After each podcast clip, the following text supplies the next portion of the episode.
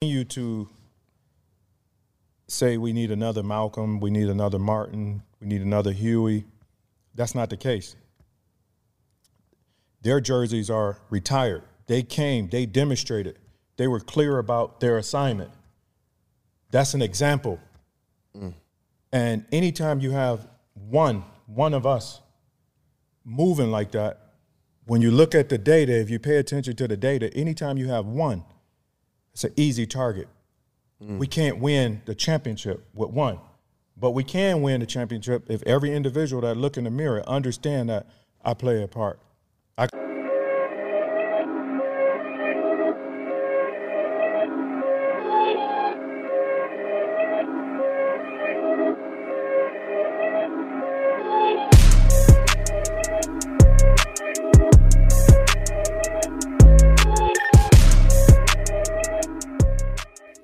Welcome to Hardly Initiated, where real men talk real shit. And today, you are tuned in with Tyshawn Jackson and my guy, Ryan Ketchens. I'm gonna have a permanent uh, smile on my face for this one, man.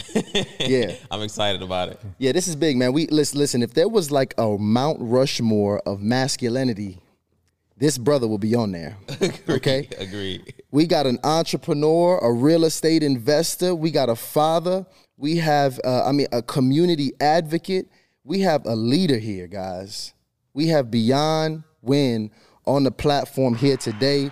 Beyond, thank you for joining us, brother. Welcome to the show, man. thank you for having me.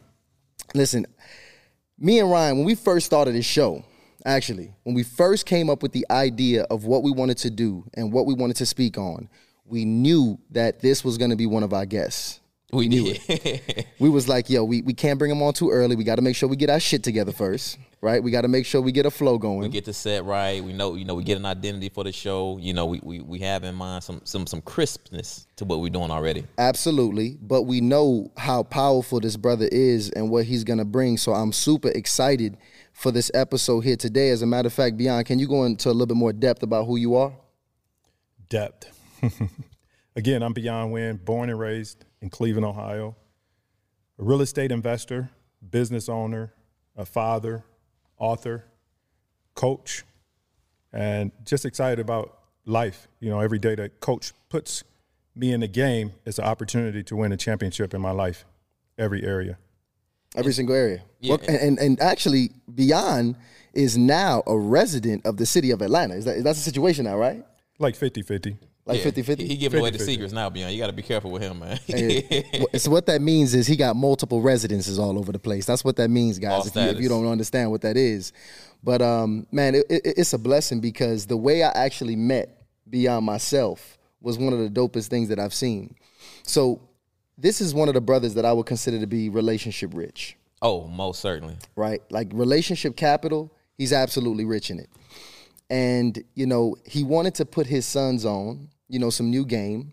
So what he did was he made a call, right? Got in touch with us. And first off, you know, I don't really like, you know, too many disruptions in, in my business or my operation. Right. But I was ready to shut that shit down when I heard that Beyond wanted to come into an, our operation and see what we had going on on the inside. And Tyshawn is anti-coach. Like he doesn't want to coach anybody. He doesn't want to spend time teaching anybody. He's just like, yo, Yeah. let's get this money. We focus on the rest later. We'll focus on the rest later. That that that is true. You know, in, in some aspects, especially when it comes to coaching real estate and wholesaling. But man, it was so powerful because this brother came down to Atlanta with his sons, right, with two young black men, and we spent the day together walking him through every aspect and corner of our operation. And you know, that night, it didn't really hit me till that night. I thought about how powerful that was. Mm-hmm. I thought about how powerful it was to have, you know, a man in your life, you know, that that's your father, to have access to that can, you know, put you in position, right? Not really give you no money now, because he didn't give his sons a damn thing. What he did was put his sons in position to see how, you know, you know, guys who were operating at a high level in that space were moving and gave them the opportunity to now do the same. And man, that, that was special. And, and and I got a lot of respect for you for that, Beyond. Thank you. A lot of respect. And um, I know you say this all the time about your sons. You say, I'm not building this legacy for my kids. You say I'm building this legacy with my kids. I actually, I think that's the exact quote, ain't it? Correct. Okay, T- tell me a little bit about that. What, what I mean, what what put you in that mindset? So, so I'm the kind of person that I question everything that I was taught. I question everything that they taught in schools. And so when I when I look at the things that were taught and the things that people follow, I ask myself, who came up with that? How did they came how did they come up with that? And do it fit what I want to accomplish in life? So when I think about legacy, the people that I got examples from, the people that I grew up with, their parents left them assets. And what would happen is they would lose those assets in like record time. They would lose those businesses or sell them because they wasn't interested. So when I think about legacy, it's about my name living forever. And so when I ask myself, what's the best chances of my name living forever? Like, how can I make sure that my name lives forever? So I was like, hmm, if I work, if my kids work with me, like we we work together, I don't give them anything. I teach them the, the real estate game. I teach them about investing. I teach them about assets. We buy assets together. We build assets together. We manage assets together. What's going to happen when the guys call me home or when my, when my jersey is retired, when the coach take me out of the game? When the coach take me out of, ga- out of the game and my kids are still here, they will never they will never forget the plays that we ran together. That's legacy. When they have kids, what will they do with their kids? They're going to do the same thing that I did with them. They will never forget. And so I had never heard that before. It was me looking at the data, like y'all saying wholesaling. right. Like you, you look at the data. When I looked at the data, I came up with what legacy meant to me and what would give me the best opportunity for my name to live forever. And so it's actually building a legacy with my kids and not for them. Because people don't appreciate free. Mm, you- that's true. you- like, I stood in the free lunch line because we didn't have no food at home. I didn't want to stand in the line. I wasn't excited about standing in the free lunch line with, you know, 100 people in the line, you know, the prettiest girls in the neighborhood, seeing me standing that line for free. I did that because I had to. Right. And so it made me move through life different. And and just curious about that in your life. Did you have your father growing up? You know, No. when you came up. No. No, my father was absent. And so that was another thing that that was embedded in me. I can remember as a kid playing catch in my yard by myself. That's crazy as hell. I'm even thinking about the visual of that. You Yeah, like throwing like- the ball up. like, Yeah, that was real. Like Wow. playing catch by myself and seeing other people with their dads with them being active participants in their life. I just heard stories about my father. And so I knew that I was going to do something different with my kids. I got seven kids. So my goal was to keep my kids together by any means necessary, whatever it took. I was in different, in and out of different relationships with women, but what was in stone was I was going to keep my kids together no matter what, even if it forfeited my relationship. I was hmm. taking care of my kids. I was claiming my kids. Like it didn't matter. And so when I watch guys not claim their kids because they're in a, a relationship and it's going to jeopardize their relationship, that's weak to me. Weak. That's weak. Like when we talk about the problems that we have in America, us as black men, one of the main problems is black men not taking care of their responsibilities, not raising their kids. They get mad at the woman and then they turn their back on their kids. That's weak. And we A real man wouldn't lot, do too. that. Real men don't do that. And so for me, I knew that it was it's that's a non-negotiable. Like I would like all relationships. Like I was willing to be done with all relationships, but I'm taking care of the baby. Period. You know, we had Ramon on here. He said the same exact. Yeah. Like he he went hard on that point. So you guys share core values in that area, which, which I love. But you know, one thing that's that's that's that sucks for us, and you know, men that do not have these fathers in place, is you really don't have a healthy blueprint of what that looks like. So, like, how did you figure out with seven kids at this point too. Like, how did you figure out what that role looked like? I think in life, before we got here, we were equipped with something special. It's, it's something special. I can't really describe it, but we were we all are equipped with something special, and you feel it when you you're a kid, you, you're in first grade. You feel, and what I mean by that is when the teacher asks you what you want to be, everybody jumping for joy, feeling overjoyed, like like call me, like mm-hmm. I want to build planets, I want to build a space station. You feeling like that as a kid, right? By the time you reach 12th grade, that energy is replaced with something else. Now you just want to get by. You just want to get an apartment. You're willing to settle for less. What happened? What happened was the school basically suffocated your genius. The school basically took away your creativity and programmed you to depend on something outside of you, depend on somebody directing you versus you using your genius and your creativity.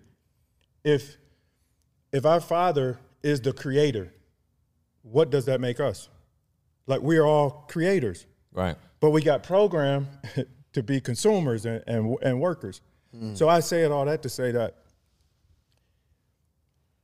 if nobody taught us anything, nobody taught us anything, and we we start to go inside, and we we know beyond any reasonable doubt that God programmed us with something special. We could figure it out. We could feel it. You could feel like when you walk into a room, you you feel whether it's positive or negative. You have a conversation with an individual, male or female. You know in about ten minutes in about 10 minutes if you want to stay connected to that individual or not. You know when you look at the data in your life, when you look at the relationships in your life, you know from the beginning you could feel or see the signs with this individual that tells you if you should stay connected or you shouldn't. But what we do as human beings, we override the signs. We continue to override the signs. An emergency just don't happen. Your your your your engine in your car just don't go out. It's a build, a gradual build up of Yeah, the, other things. the oil wrong. light been on for two months, and you Right. ignored the, the light, and then the engine Mm. go out. And so when you're talking about being a, a father, first of all, I knew what what I wasn't going to be, and that was like my father, absent. So I knew what not to do. I knew what I wanted as a kid, like my father being absent, my mother struggling, me getting abused at home, bullied at school. So I knew experiencing those things, I didn't want my kids to experience those things. So I knew that the most important thing was me showing up in my kid's life, whether I had any money or anything, because when I was a kid playing catch by myself in the yard, I didn't care if my father pulled up to, to give me a gift. I just wanted him to be present. So I knew that that was important, me being mm. present. And then the rest you you you figure out. It's like mm-hmm. with anything else. it- again, I, things have been put in place to to distract us, suffocate our genius, so we don't think. School don't teach us how to how to think. Right. School teaches us how to depend on somebody else. That's why people believe I'm gonna work to I'm 55 and then it's you know something magical gonna happen after that. Like, no, that's by design. Society wanted us that way. When you talk about Andrew Carnegie, the Rockefellers, the reason why they funded the school system is so they can create a gap between us and their families and kids. And they wanted us to work. They used their creative genius. They're building a global to- staff. Come on, think about Yeah. it. They used their genius to build all of these different things, and then they created a system, a plan, and program for us to work and build it.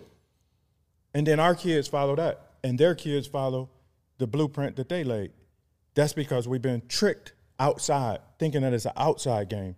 It's an inside game. Inside game. And so as we go inside, everything we need, we have it to be able to navigate through life. You know if you're treating somebody wrong because it don't feel right to you. You know if you're treating somebody good, it feel right. It has a, a positive effect to it. The feeling feels good. So so you know it. We know it if nobody tell us anything.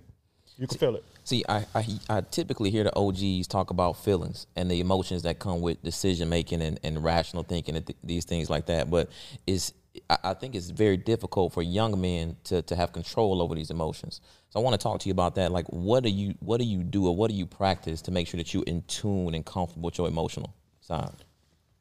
I practice. I practice every day when I'm when I encounter something that challenges me, and so it's an opportunity to practice because everything that we commit to, we're gonna get a test right after, whatever it is. That's true. whatever it is we commit to, we're gonna get a test right after. That's If you- real. If Yeah. you pass the if you pass the test, you got a testimonial. So it's like Damn. working out. I, I never thought about that. Hold on, can just- That's a good one. Damn. It's like working out. You don't you don't get strong first. You you weak. You start out weak, and then as you continue to show up and commit, then you get strong.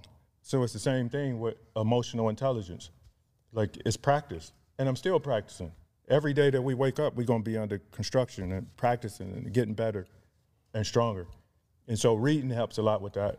Putting you know putting positive things in, listening to positive things, and just wanting to, to be more.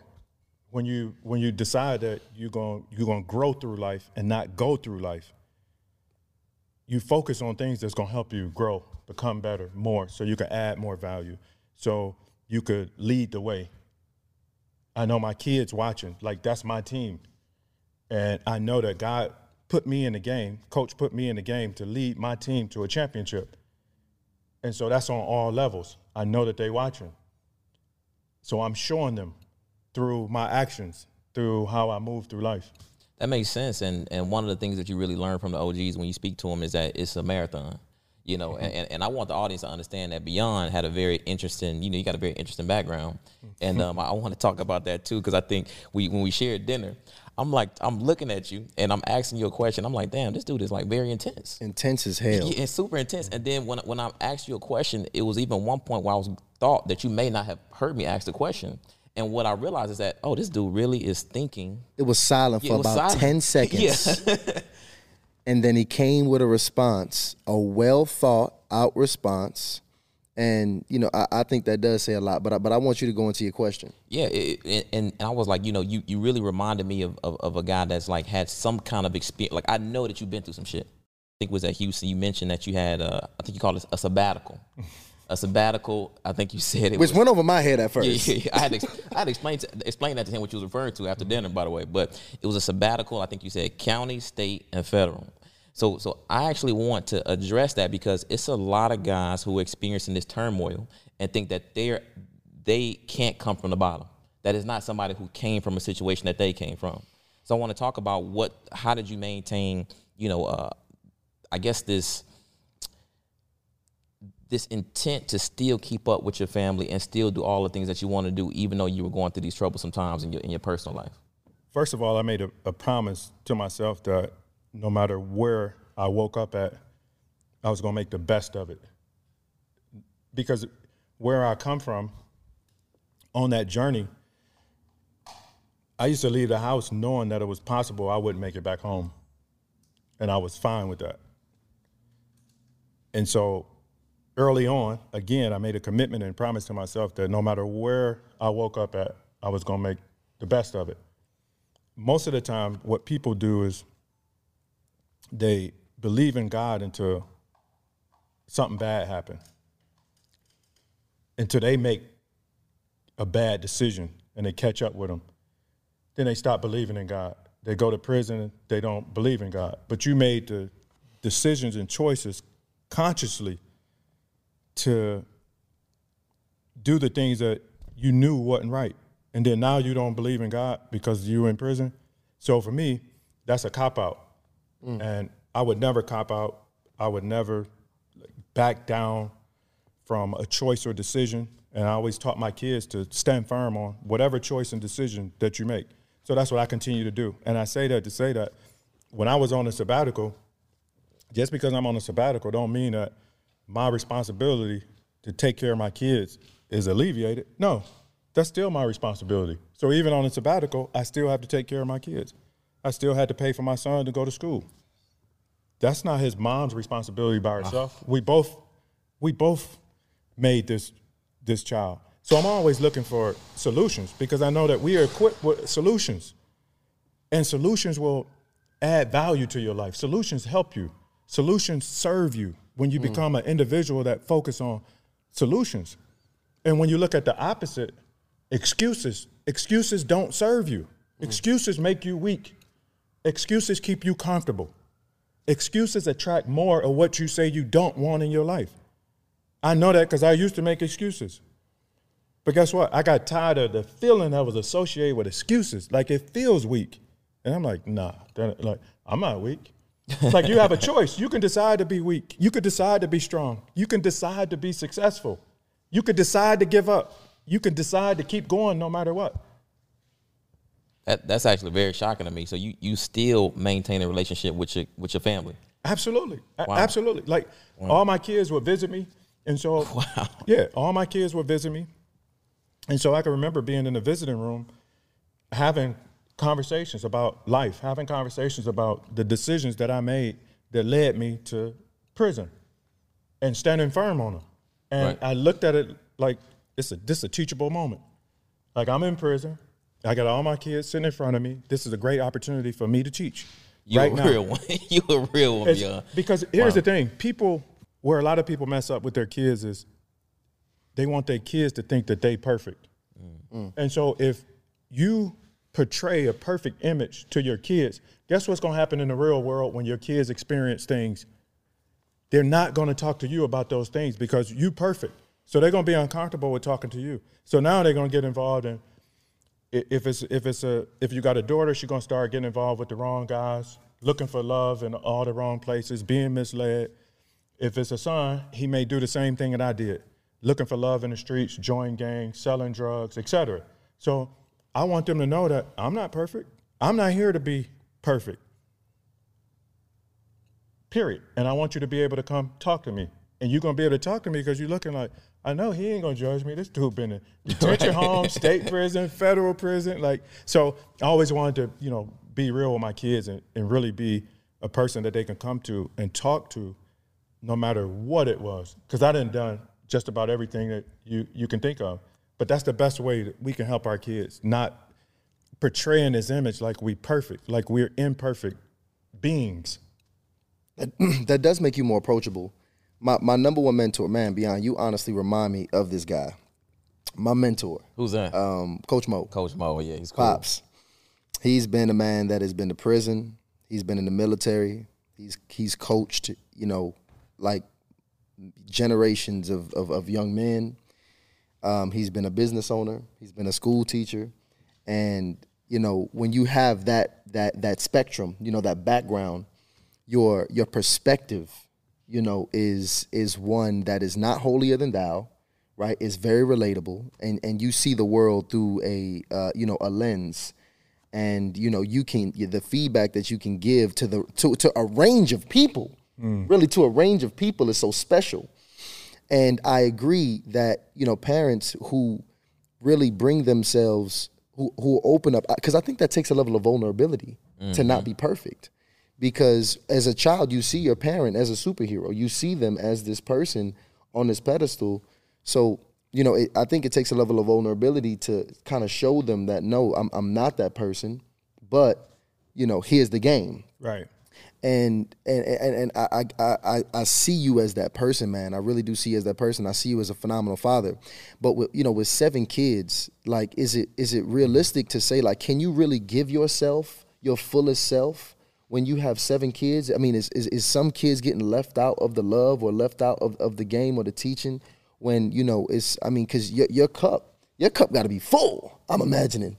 to give at that I'm sorry at that level but t- but talk to me about that I think that first of all, it's seven kids, five different women, so it's not under one one household.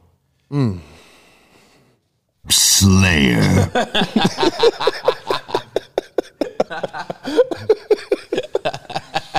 That's impressive. So, uh, so how, how, how do how do we manage that?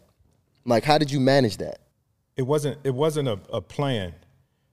And again, I think that certain when certain things happen, you just you just move. It's not a role that that I prepared for. It's something that that happened, and I adjusted. So it's simple. It, it's something that happens, and you adjust. Like you don't. It's like having sex for the first time, right? Nobody teaches you how to have sex. Like Right. you, you figure it out and you adjust and you keep adjusting. So it's the same thing with, with parenthood. That's a good point. Like you keep adjusting. And different kids gonna need different thing, different kinds of attention. Mm-hmm. It's the same thing with being in school. Everybody don't learn at the same level, at the same time, at the same pace. So it's gonna be different. And so you just pay attention to the uniqueness in each child. Mm. And as it comes to you know raising young men in particular, is there like is there this one thing like what would you say is that one thing that you have to instill in your young as as a father raising you know young men? That it's okay to be vulnerable, that it's okay to show emotion. Now, It's healthy- okay. To, it's, it's okay to cry. It's okay to say that you need help. Mm. All things all things we struggle with. Yeah, now I think it is some guys out there crying and saying they need help, but I, I would assume it's, it's a proper way to do so, right? Proper. I don't know about that. When you when you get to a place where things just overflow, I don't think it's a proper way mm. to to to to address it. I don't think it's a proper proper way. That's why it's so important to be intentional about building and maintaining great relationships. So you have those relationships that you can you can lean on when you come to a place of you know turbulence and you you know you can't deal with it and you need some support. Yeah, and that I mean that, that does make sense. And man, that, that's that's so true. We do struggle with that. Um, I, I know that's one of my biggest struggles, just personally myself, like really struggling, struggling, being vulnerable. Um, and and when I really think back at it, because a lot of times you look at the you know what you're struggling with now, just just turn the pages backwards in your life, and Right. you'll see why. But many of the men in my life, like I grew up around a very macho culture, and you know it was a generally a, a pretty anti you know emotion uh, culture, and um, it's something that you know I'm, I'm, I'm still really suffering from now and, and working on as a man. And you know, women they're kind of women they have this ability to just naturally do a lot better, you know, with their emotion. And I, I that's one side about you I really don't know about. You know, I know you said this. you know you have five you know women that was taking care of your family or that was a part of raising your children. But how did they play a role in your life? Like, was it first of all at any point were you ever married? I'm married now. You're married now. Wow. Now, yeah, And how long have you been married, by the way? I believe seven years. Okay. And you have kids from this marriage? No, Okay. So, th- is this your first marriage? yes, Wow. So, at so what was the point? And, and by the way, Beyond, how old are you, Beyond? forty-seven. Okay. Yeah, so you got married right at 40 years old. Yep. Okay. So when you chose to go ahead and make that decision, because you went ahead and got married, like what, what what was your mindset with that? Because you haven't got married your entire life. You went ahead and pulled the trigger at 40. Why did you go ahead and choose or, or decide that this was the time? I'm an adventurer. I like to try different things, and so that was something that I never even thought about. Like I never thought about being married.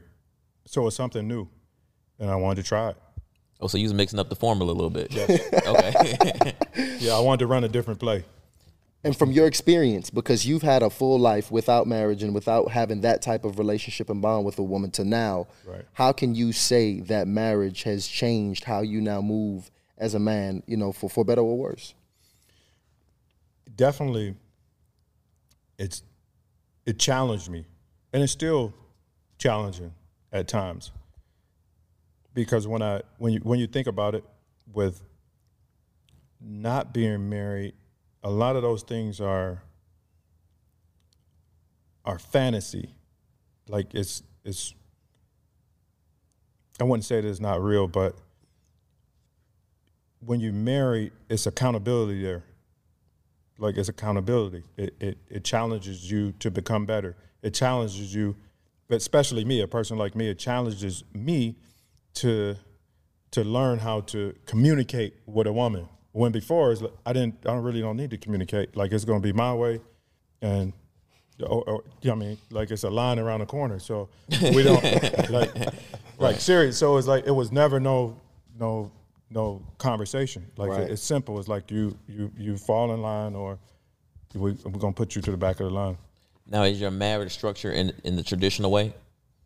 When you say traditional, Is it monogamous? Monogamous. yes, Okay. And was that something that you had to to take serious consideration when you? Because I mean, that's a big change, right? You go Oh, forty yeah, yeah, yeah, years. yeah. It's yeah. It's like I said. It's still a challenge today. Like to say that it's not, that would be a lie. Okay. So like, nah, it's still a challenge. Like it's it's totally different from how my mind was set up and how I think things should be, especially when it comes to.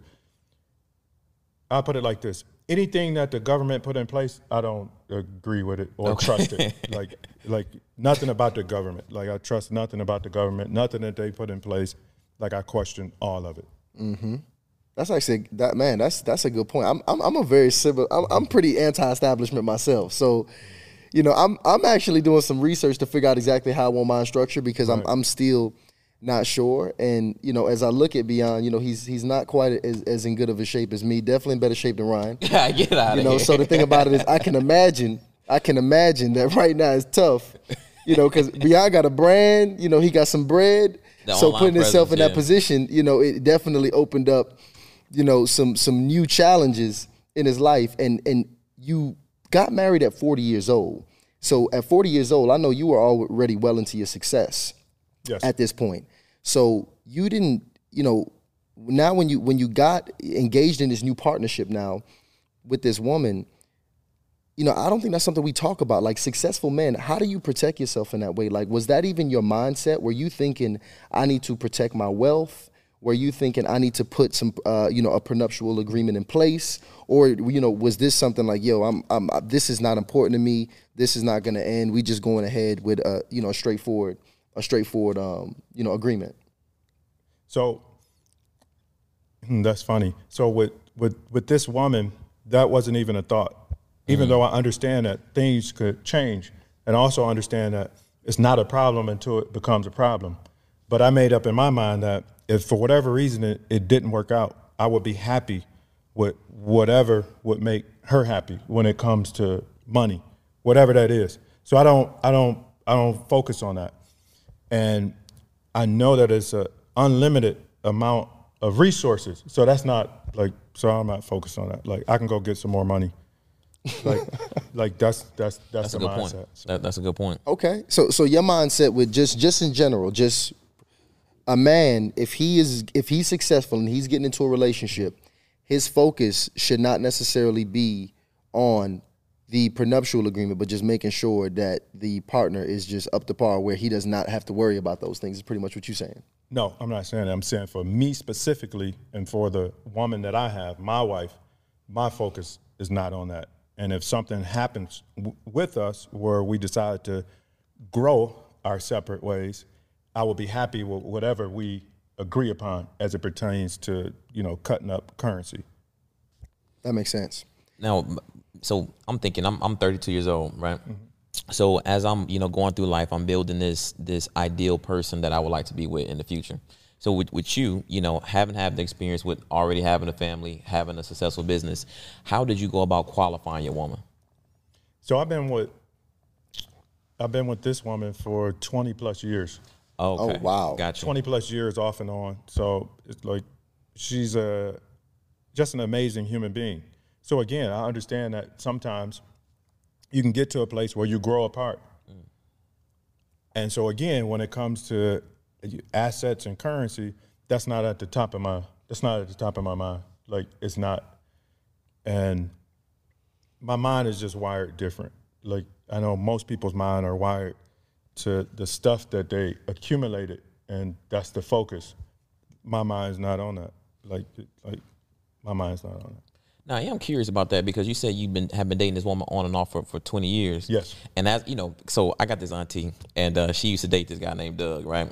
And she, as long as I was growing up, on my auntie, this guy Doug was in and out of her life, and I never really understood that until I started getting older, and I realized these women that you you date, they come back, you know. Right. So you know, when you're dealing with this woman over this 20 year span, like, what, like, how do you?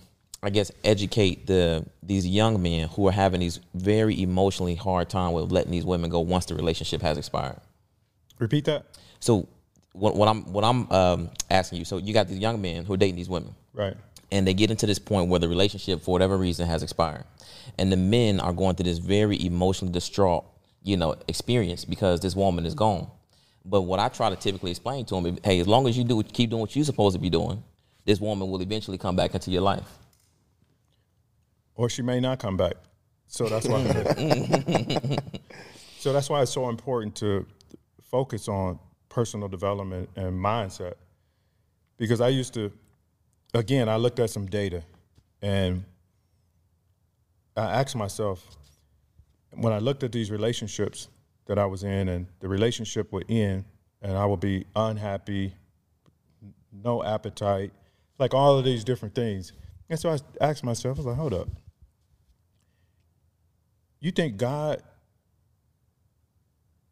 put your happiness inside of somebody else? So every time you get in a relationship, again, you're looking for something outside of yourself to complete you. Mm. You're looking for your happiness inside of somebody or something or object. And every time you lose those things or lose those people, you lost and unhappy again. That wouldn't make sense. So you have to build yourself up, like build your inside up as a place of refuge. Like like that's yours.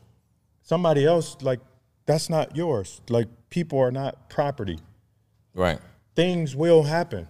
Relationships will end. It's a it's a part of life. So that's what again, that's why it's so important to focus on you know building yourself up day in day out personal development building up your belief system your your faith system and just understanding that nothing here is everything here is impermanent.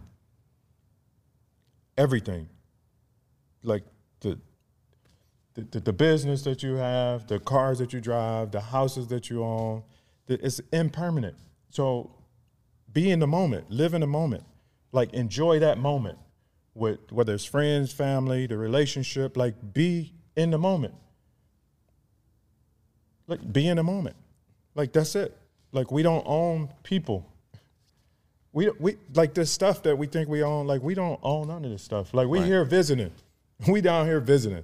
So mm. we we here to to create. We here to grow, grow through life, not go through life. Have fun, experiment. Like people don't experiment enough. Right. Like experiment. Like, you know, you want to go to Africa for a month, go to Africa for a month. Mm. Like whatever it is. You want to start a new business, something that you you you you never even studied. Like start it. Like the reason why God put it on your brain is because you can do it. You have the ability to do it if you believe you can. If you execute, aka run the fucking play. Like that's life. Like this whole box that we we create and live inside of, that's boring. That's that's not life. You like you just existing. And you, you you right about that, man. Like the, I, I think you know, man, exploring, you know, this this experience, like the, this human experience that we have, and like coming down here and really exploring is a big part of how we develop and really find ourselves, you know, as, as men. And um, you know, me personally, I, I just recently became um, single at, at, like last year, um, and it- it's crazy because when that happened, beyond, I, I tapped into something different, man. Like, I started doing things and moving in a way that I wouldn't have normally and traditionally. And I, I started exploring and figuring out these, you know, new aspects of, of my life and what I really want and even the direction I want to go. And I even feel like I even crystallized my purpose, um, which is why we're moving in, in this direction and having you on this platform now. So I, I think men really need to hear what that, that was like a major gem right now. Like really exploring and knowing self first. And my problem is I think we we get involved in these relationships too early because I like the way Beyond moved with this marriage, man. I, I like this because I see myself doing something very similar. And I, of course, all men are not, you know, not made equal, and every man has a different path. We actually had an episode I'm gonna send to you. It was, it was about marriage under thirty. Mm. And I was, I, I mean, I'm a big proponent. Like, I am no, no man needs to be getting married before 30 because I truly just believe that most men don't even know themselves by 30. Like, most men are not internally complete by 30. And we, you know, then have a bit of dependency on our partner, you know, when we bring them into our lives. And that's why Ryan is asking this question about how men should feel when they leave because they so worried about the damn woman leaving. Right. Because she was a part of them being whole. So I, I, mean, I, I- I just you know want to go go back into that. That was huge. Now, you got some years on us, and you come from a different era and generation. So from you, the men that you seen growing up, right, and the men that we've seen now, like, what's the biggest difference you see in these men in this generation? What I seen growing up, I didn't see marriages growing up. I didn't. I didn't see marriages. Really, I, and I thought I thought marriages was was something I was more power, like you know, successful in, in, in the norm back then. It's in like your depends time. on where you was from. I saw pimps growing up. Wow. Where you from, Beyond? Cleveland. Okay, so you grew up in Cleveland. Yes. Okay, and it was a lot of pimps in Cleveland. Yeah, they wouldn't. A lot of them didn't have that title, but I wouldn't say pimps. I saw a lot of a lot of men that I were, I was close to had multiple women. Got it. And they all knew about it. So that's what I seen. Like they had, you know, Papa was a They, rolling they stone. wasn't pimps, but they was five they was women. pimping. right. They was pimping uh, the verb. Yeah, so Okay. so that's what I seen. But I think it goes back to what you said. Men are so worried about losing a woman because they're using a woman to make them whole, whole. And when you think about it, when uh, a man is looking for a woman to make him whole, that's how he get to a place where he want to put it put his hands on a woman right. Because those are emotions. He can't control his emotions, and he feel like he can't control her, so he had to put his hands on her to try to control her. Versus understanding like everything starts from here. You everything starts from here, not you putting your hands like like that's weak. Weak, weak. I agree with that, man. I, and I think um, one of thankfully I've had, although I, I've had some really good mentors in my life because all the men in my life have always been anti, you know, putting hands on women. And um, actually, one of my mentors put me on game and went as far as even telling me that if you have to control, if you can't control her with your mouthpiece, and you have to control her physically, that just means that you are not in control, um, even of yourself. And you know, I'm I'm not really sh- I'm not really sure what actually I am sure what that is. Like, it's really just a lack of mentorship. It's a lack of guidance out here. You know, it's a lack of information provided. And it, it goes back to how we're the, the curriculum we're brought up on. And you made a good point, even coming out the gate, attacking the school system. Because me personally, I the one of the major reasons I'm holding out on having my children is because I want my kids homeschooled at least, at least up until that sixth grade mark. I want like those prime years. Like I want the most fertile mind and I want to mold it in those years, and that's expensive. So I'm I'm, I'm holding off on that right now. so w- with you know knowing that and knowing that you were you know anti-establishment, you were not for the school system. How were you able to still you know make sure that your kids got those gaps that were you know that are not filled in the curriculum? Even and by the way, were your kids did they go to public school? Yes. So how did you still make sure that they got the information they need to be complete, you know, as as people? Every time we were together, it was a seminar. Like that's when I first started doing seminars with the kids. Oh shit! Wow. I love that. So you would bring them all together and you would teach them these life lessons. Absolutely, every time. It's like if you talk to any one of them, they'll they'll tell you, they'll start laughing if you ask them the question because they used to hate it. But now mm. you ask them, it's totally different because when I would when I would pick them up at the time it was just it was the five at the time, so I would pick them up. They would go to Home Depot with me to pick up material. They would go with me to pick up contractors. They would go with me to walk through properties. They would go with me to the title company, to the bank. And so we talking about money. We talking about real estate. We talking about just life in general. And they they would hate it. But hmm. fast forward, they buying real estate. They, you know, they're in great positions. They and so it's different now. So now they understand, but at the time they couldn't understand. But I knew that they would get to a place where they overstood. And see, I struggle with that, man, because I got a little brother and a little sister myself, and I'm I'm similar. Like you know, when I get around my little brother and little sister, I you know I feel like I know all the answers of the stuff they're going through, and and I I kind of do, right? Like I'm I study life, Because you know, because you've been there, done that. because I've been there, I've done that, and I, I can get pretty preachy, like around my brother and sister, and I feel like they they kind of tune me out sometimes. Like I feel like they're oh here here Ty go with the shit, right? Like they kind of have this mindset as I speak, and I feel like sometimes I'm speaking in vain. But what you saying is keep speaking. Absolutely. Uh, Keep speaking and keep demonstrating because kids they don't hear 90% of what we what we say, but they see and remember 90% of what we do. So just mm. making sure that the conversation lines up with the actions that you're taking. So to do as I say, not as I do, that that don't work. Nah, that like nah, because they'll never forget it. And like the same thing, like with me and my kids, and even with my sons working out, and my daughter too. My son, my oldest son, Brian, he couldn't do one push up or one pull up or a dip. Now mm. today he works out more than I do. Yeah, I can't believe. I can't even believe Facts. it. Like how did Yeah, it happen? It it's swole. happened because I continued to demonstrate. Mm. Not only talk to him, but I continued to demonstrate. So he can't unsee what what I was putting down. He can't unsee that. Since he's been on this planet, he's watched me work out. Is it a coincidence that he works out five days a week now?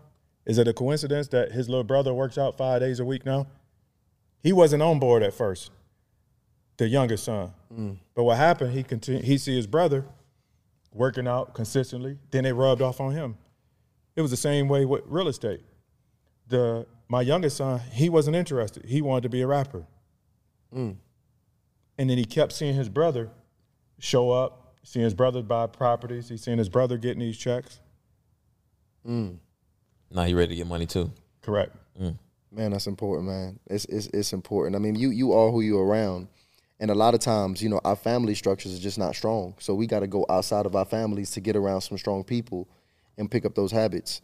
But that, that's the beau- that's the beauty of having a strong family. Because imagine if the family was the strong community. Like imagine if the family were the people that you can get those habits from. Right. And you regularly get in fellowship with the family at dinner and, and, and, and hanging out on the weekends and, and doing doing things together. You ain't gotta go on Yeah. YouTube to get motivation. You know what I'm saying? Imagine imagine that. Imagine if you imagine if you don't gotta do all of these different things to to to get access to the resources that you need. And and that's what really, you know, strong uh, one of the biggest problems in our community is because we have to go outside of ourselves so so often because we don't internally have this. And us young men, like young men, we crave especially community, which is why if we don't have one, we'll find a gang, Right. we'll find a fraternity, we'll find some form of a community To get that love and, and, and you know, to get that fellowship in, in whatever shape, way, shape, or form. And see, when I when I think about you, Beyond Man, I, I, I see a man who I know for sure you are purpose driven.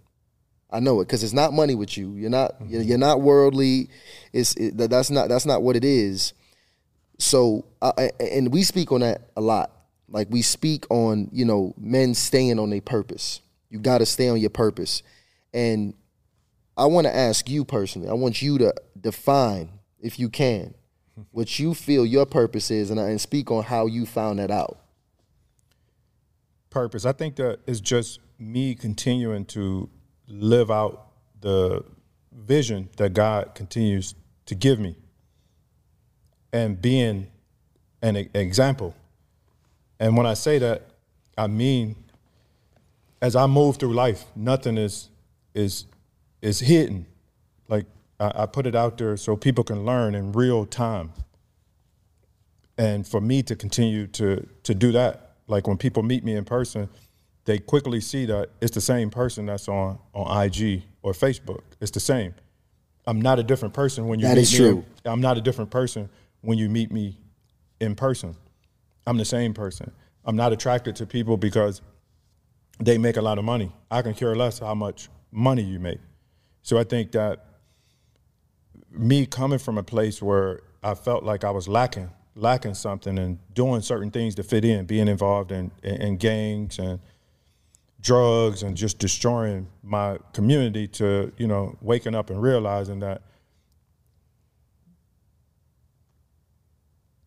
I'm here to stand out, not fit in, not be accepted. God already pre-approved me, and so getting to a place where I can feel comfortable with being a being a man, right? Like really being a man, not having to do things that other people are doing to fit in.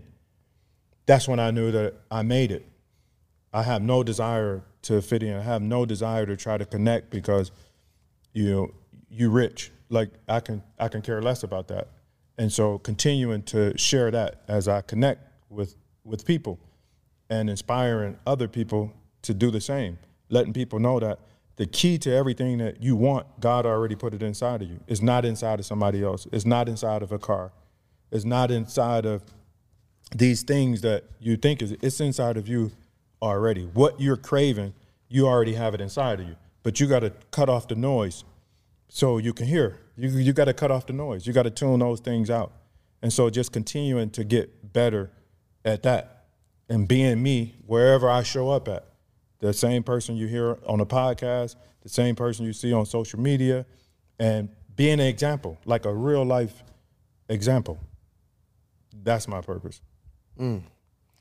and you know you speak on you speak on you, you like you, found this out right like it, it it came to you at some point like where like was it it almost sounds like it was almost like you know the light bulb went off like was there like a specific moment you remember that that happened was it in prison like was it after prison like when, when did that hit you So it wasn't in prison. The the last sabbatical was 2010. So it wasn't it, so it wasn't it wasn't there. wait wait wait That wasn't that that wasn't long that long ago. ago That's insane. Yeah, so that was 2010. Wow. So that was the that was the last one, 2010. you mean you got out in 2010 I got out in yeah, I got out around 2010, 11, something like that. wow um, 11. I got out in 11. Yeah, so that was just a, it was an opportunity. I looked at it like it was an opportunity and I used it as such. But it came to me, I was around 30 when it, I was around 30 when it, when it came to me, when it got clear to me about what it means to be a man and what's really strong. Like, is it strong to visit some places that you know could turn into you doing life in prison? Is like, is that strong? Is it strong to show people that I'm gonna go to whatever limit that you willing to go to to get my point across? Is that strong? And so when I started to look at look at that, and I started to look at you know some of my friends or family members doing life in prison, proving a point. I told myself, like, that's not strong. Like, that's not strong. That's not wise. What's wise and strong is not putting yourself in harm's way. What's wise is having a conversation with a man about whatever issue that you may be having. And understand, like, that's not an issue. Countries go to war all the time thousands or even millions of people die and then five years later they on they on the news shaking hands. Right. they shaking hands. Like millions of people died. Families lost. They shaking hands. Squashing beefs. So we don't have no beef. Mm. Like what are what are we talking about? Like we don't have no beef. America been doing this for years. Then they get on tv they squash it because they know they need each other's resources to continue to elevate and grow. Mm. Why don't we understand that? Like how we can use each other's resources and information to continue to grow and build our communities, our families, create legacies and generational wealth. That's where it's really at. Like us understanding that. So again, as I looked at the data, I was like, oh, that ain't making sense. Me proving that I hurt you by all means that don't make sense. And then the energy associated with it don't even feel good. Me looking at you mean and tough, that don't even feel good. That disrupt everything that I got going on. It take all of the positive energy out of you. Like it messes with your creativity. And so at that point I knew that I was done with that because that don't serve that don't serve me. It's wasted energy.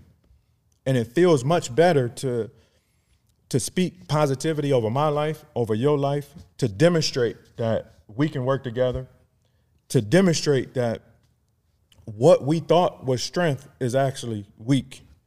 Like we've been programmed, that's been by design for the news and the system to make us believe that so we can be at war with each other instead of us growing together and changing everything that's been just like that. If we realize how far we can go together, if we start to use the bee mentality, the ant mentality, us together as a culture, Do you feel we're moving in that direction? I think so. I think we could we could move faster, but I definitely believe that we moving in that direction. Like I love that direction. Like that's what I'm all about. Like, period. Like let's do that. Let's put our energy in that direction. Everything else is nonsense. So what's the key? Like what what do you think it is at this point? Like what's the what do we need to do to make sure that we continue that uh, uh, you know in that direction or even speed it up? I think every individual looking looking in the mirror and understanding that you play a role. Regardless of what the role is, every individual looking in the mirror and understanding that you play a role. When you look at sports, the people on the bench play a role. Like even if they not on the court, but they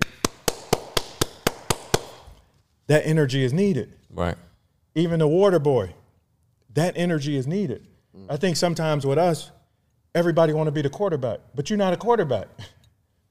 Let the person that's great at throwing the football, that got the strong arm, let him be the quarterback. You be the running back.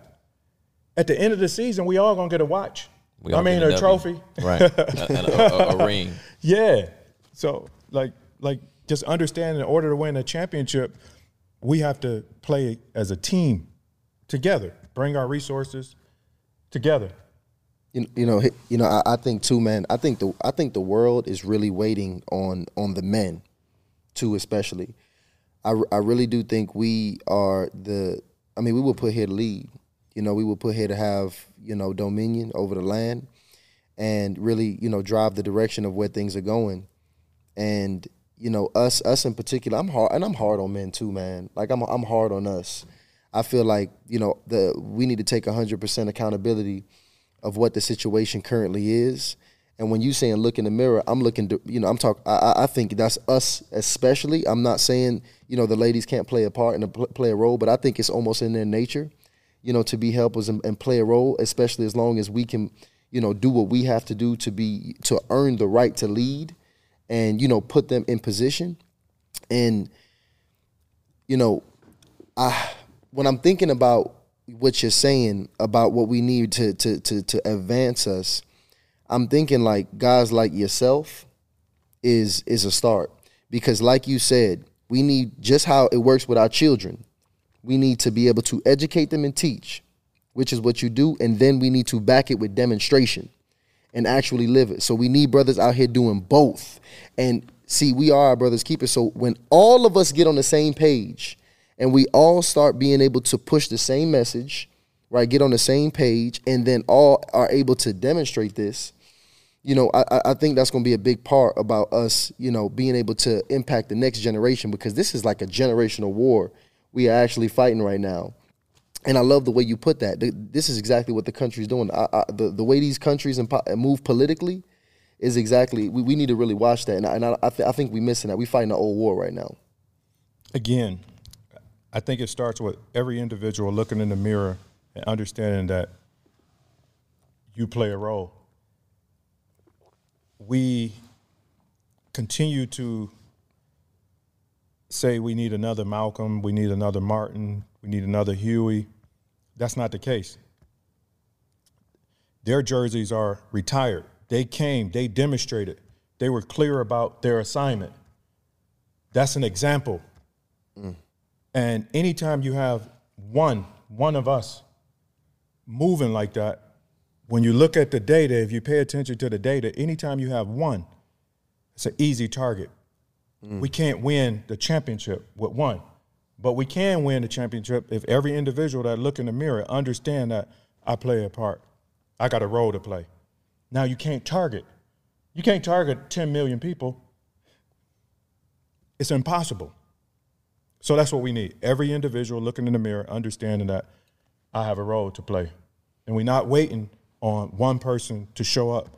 We're going to use those great men that came before us. We're going to use those great men as confirmation, as an example, as inspiration to stand up, even if it means death. We're going to stand up, period. Yeah, I like that. That's an antidote right there. Yeah. I already know we're gonna clip that one and put it out. I already know because that makes a lot of sense. We do have this, uh, you know, I'm, I'm gonna wait for Jesus to come and save us mentality, like this one man, this one savior mentality versus becoming. That's by design. When you look at, again, you look at the data, right? You look at the data. We've been programmed to wait on everything, wait to the afterlife to live a better life. Mm-hmm. We've been programmed to continue to tell kids they are the future. I spoke at a school, and I was last, and they was talking about the kids are the future. And when I walked up there, I said, "The kids are not the future." And the, per- and the, I can imagine that he just went over Everybody- here, yeah, went against like, what what? everybody said. And so the principal was like, everybody paused. They was like, I said, and so the kids paused. I said, y'all not the future. I said, if you all were the future, you wouldn't be here today. Mm. Like, coach wouldn't put you in the game today if you were the future. You wouldn't even be here. Coach is God, the game is life. You wouldn't exist if you was the future. Your time is now. So again, that's something that we've been we've been fed, right? And so we continue to feed our kids. And so what happens is when you tell kids they are the future, it gives them a false pretense that they have time. Yeah. Mm. I don't know about y'all, but when I was a kid, I was constantly thinking, I got time. And so my true. teenage years. Went past. College. I'm 20. I'm thinking, I still got time. Like I Right. could still play around in my 20s. I got time. But if I had been taught that the time is now, I would have been an entrepreneur at 10 years old. I would have had a business at 11. I would have learned about credit at 12. Why do the Jewish community, why do they have bar mitzvahs and bat mitzvahs? Why? I think it's at 12 and 13 years old. But we telling our kids that they the future and they got time. Right. They starting businesses at 12 and 13 years old. We can never close the gap. Believing that the kids are the future. The kids need to understand and know the time is now. I was just listening to Dr. Myles Munroe speak, and he spoke on that. He said, the oldest man in the Bible, I think he died at like 946 years old or something like that. and it said, all it said about in the Bible is that he died. yeah. He said, all the people that impacted the earth, he said they did not live long. He said they lived efficiently. And the people that impact the earth the most are the ones who figure out how to live an efficient life. An efficient life. And to live an efficient life is to not waste time. It's to not be wasteful because we don't have time. Period. We don't. I mean, and damn. What think about it. Just like that, we've been programmed and taught to go to school, get good grades, go to college, leave college, get a job, retire at what age is it? Is it- 55, it- I think. Something like that. 55, 60, something like that. again, that's another one of those things like you wait till later. We wait till later while To live. Why they have all the fun right now. Like we wait until later. So again, you got to question everything that we were taught, everything that they say, everything that the government stands for. You have to question it. It is a uh, like a very elite level of conditioning on us right now. But I think that exploration aspect, what you talked about, and actually look, seeking for more and more understanding, will put you in the mindset to to do more. and questioning. Yeah. I think I've always been like that myself by nature. I've always been one to just question things. And you know, you have a lot of people that try to, you know, they, they try to like put that fire out. They try to damp that because that's dangerous. But it, you know, if you are someone, you know, to question, I, I just I, I really believe that your curiosity is divine. You know, is that curiosity you feel is really put in you. So that's something that we should embrace, and we should not just accept these worldly things that's put in front of us. Because even, I mean, even if people have good intentions, I mean, even t- a lot of times our parents, I mean, the road to hell is paved with good intentions. Right. So the thing about it is, I, I, I like I like that aspect too. And here's here's one thing I want to hit you with because man, we already at the hour mark right here, but I want to hit you. I, I got to get some game up out of you before we go because um, for for my guys out here that are lost, let's talk to the lost ones, the lost soul, because there's a lot of them, right? What would you say to my lost brothers out here? What what, what advice would you give them to get back on track? Advice to somebody that's lost. I personally don't think any advice will work if the individual isn't interested in being found. Hmm. Like you, we can say a lot of things, but only the individual that's ready to change, to become more, will receive what we're saying. Hmm. It's like somebody on drugs. You could send them to Beverly Hills to, to get to get well, and a treatment center in Beverly Hills, like the best on the planet. But guess what? If they have on their mind every day that they can't wait till they get back to Atlanta or Cleveland to get back with those same group of people to continue that activity, it won't help. See, I knew selling drugs was wrong, but I had in my mind that that's what I was going to do. Hmm. So it was nothing my mom could do to stop me. I had to make a decision myself that I wasn't going to sell drugs. And so that happened later. Again, I looked in the mirror, I looked at the data, it's like, hold up. You say you love the community, you love the people in the community, you you don't like the system, you saying the system tearing up communities. Well, you helping them. Mm. and so and so that's when I stopped. Because that hurt. Like the truth hurt. That's real. Like I know it sounds cliche, but the truth do hurt. And so when I when I looked in the mirror and I said that to myself, it's like you saying the white man this, the white man that. You on you on 18. You helping them destroy your community. Damn. And so that's when I, I stopped. I stopped selling drugs. Like that didn't feel good to know that I was on a team with them destroying my community. Mm. So I had to make that decision. Nobody can do it for me. So there's really no advice that we can give my lost my, my, my lost brothers. They pretty much They have have to, to. they have to decide. When- Once you decide that you want change, nothing can stop you from getting it. Mm. Once you decide, nothing can stop you. Nothing. Nobody. You're gonna find the information. You're gonna catch a bus to to the conference, mm-hmm. to the to the seminar. You're gonna take all the pennies out of your, your piggy bank. You're gonna sell your Jordan ones. Nothing can stop you. That's actually what, Nothing, what makes them nobody. lost. They're undecided. Period. Yeah.